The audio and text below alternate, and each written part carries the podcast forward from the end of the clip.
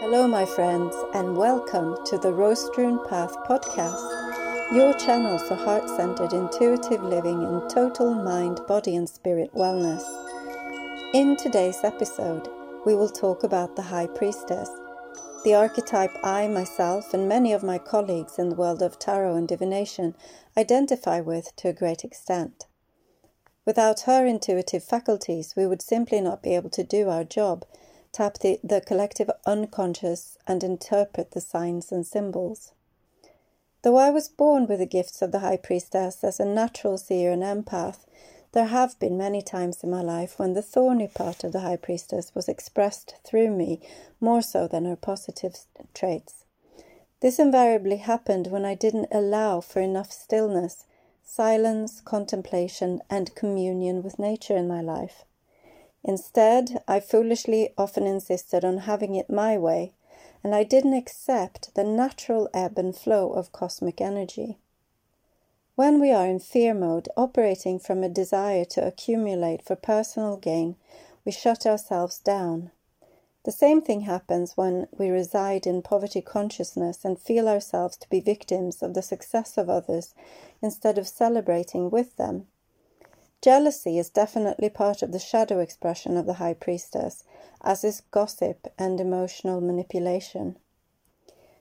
For me, to be able to more permanently align myself with the positive expression of the High Priestess, I had to set off on an epic journey of transformation, and I had to start by ridding myself of the need to worry about other people's opinions about me. The High Priestess is the archetype of the Virgin, to be a virgin in the metaphysical sense is not about not having had sexual intercourse. It's about being self sufficient and self contained so that one can remain intact as a channel for the divine. It's normal to worry about how people will perceive us, especially when we change a lot. For the longest time, I told myself I was immune to it. But the truth, of course, is that I'm not immune to how people perceive me at all. If I get a negative reaction when I present something I um, care a great deal about, I feel stressed and my mind can obsess for hours, sometimes even days, over it.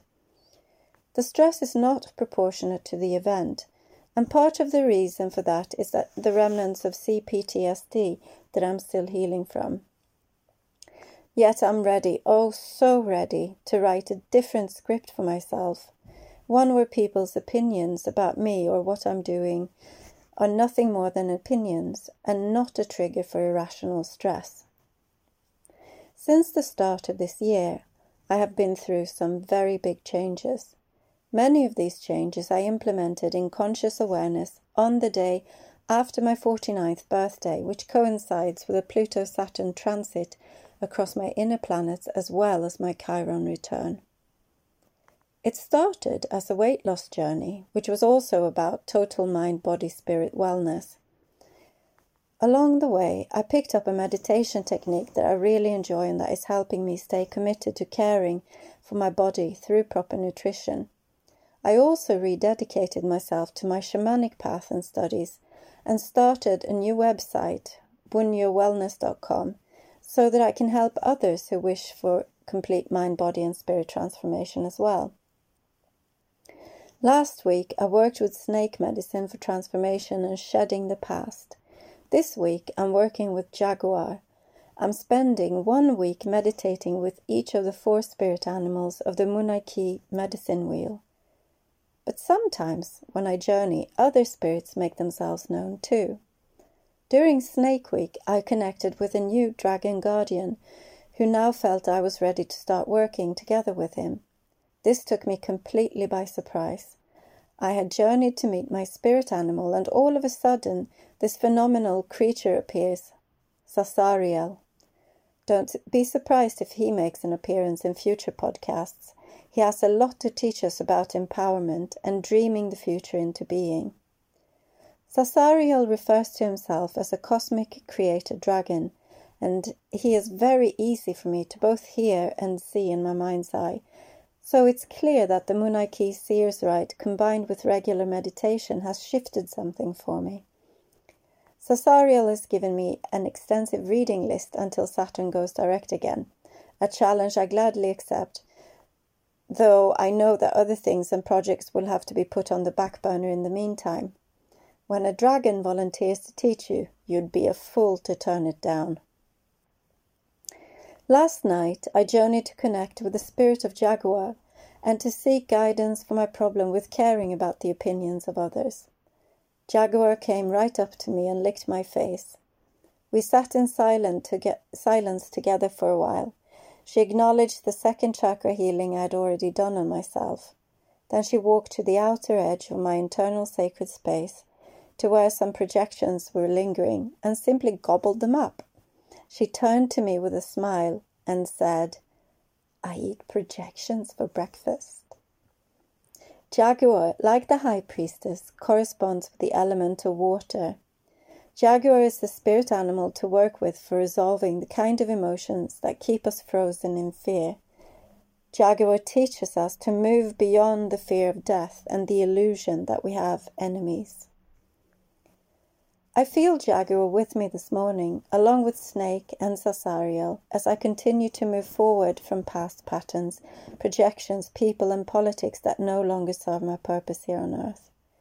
I understand and accept that people who knew me 10 years ago will not understand that I'm a different creature entirely today. That is not my problem.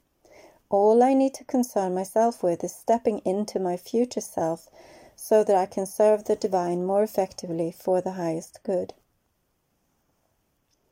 As part of this service, I wish to begin passing the Munay-Ki rites on sometime after Saturn goes direct again in September.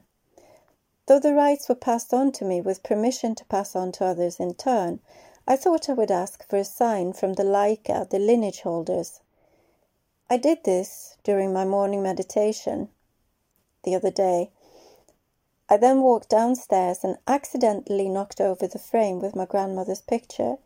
Behind it was nestled an image of the elder from the pagan tarot. It's only the spitting image of Alberto Villoldo, something I did not pick up on when I received this card as part of a three card oracle that came with my UK Tarot Conference goodie bag last year.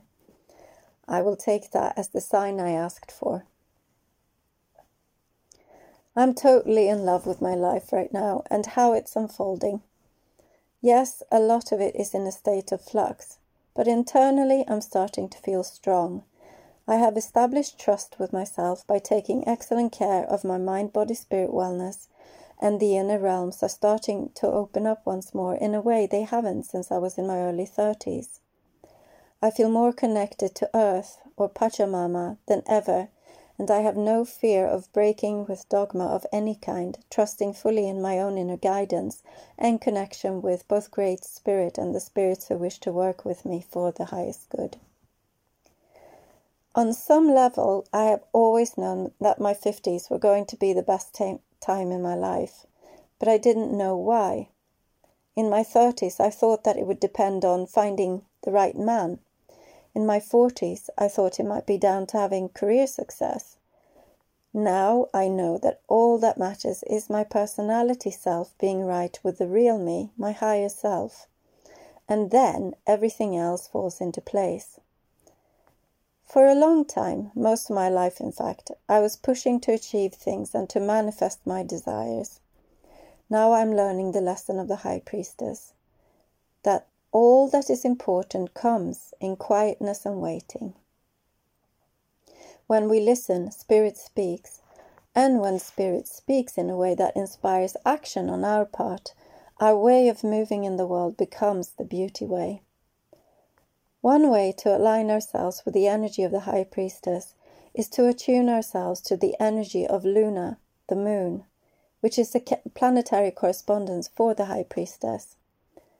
You can keep a moon journal and simply observe how the moon is affecting your emotions, as well as what is happening around you. During which phase do you feel most energetic? For me, it's usually a couple of days after the new moon. For some people I know, it's during the full moon. Finally, let's end this podcast with the wis- wisdom of Lao Tzu, who was no doubt channeling his inner high priestess. Be still Stillness reveals the secrets of eternity. Blessed be.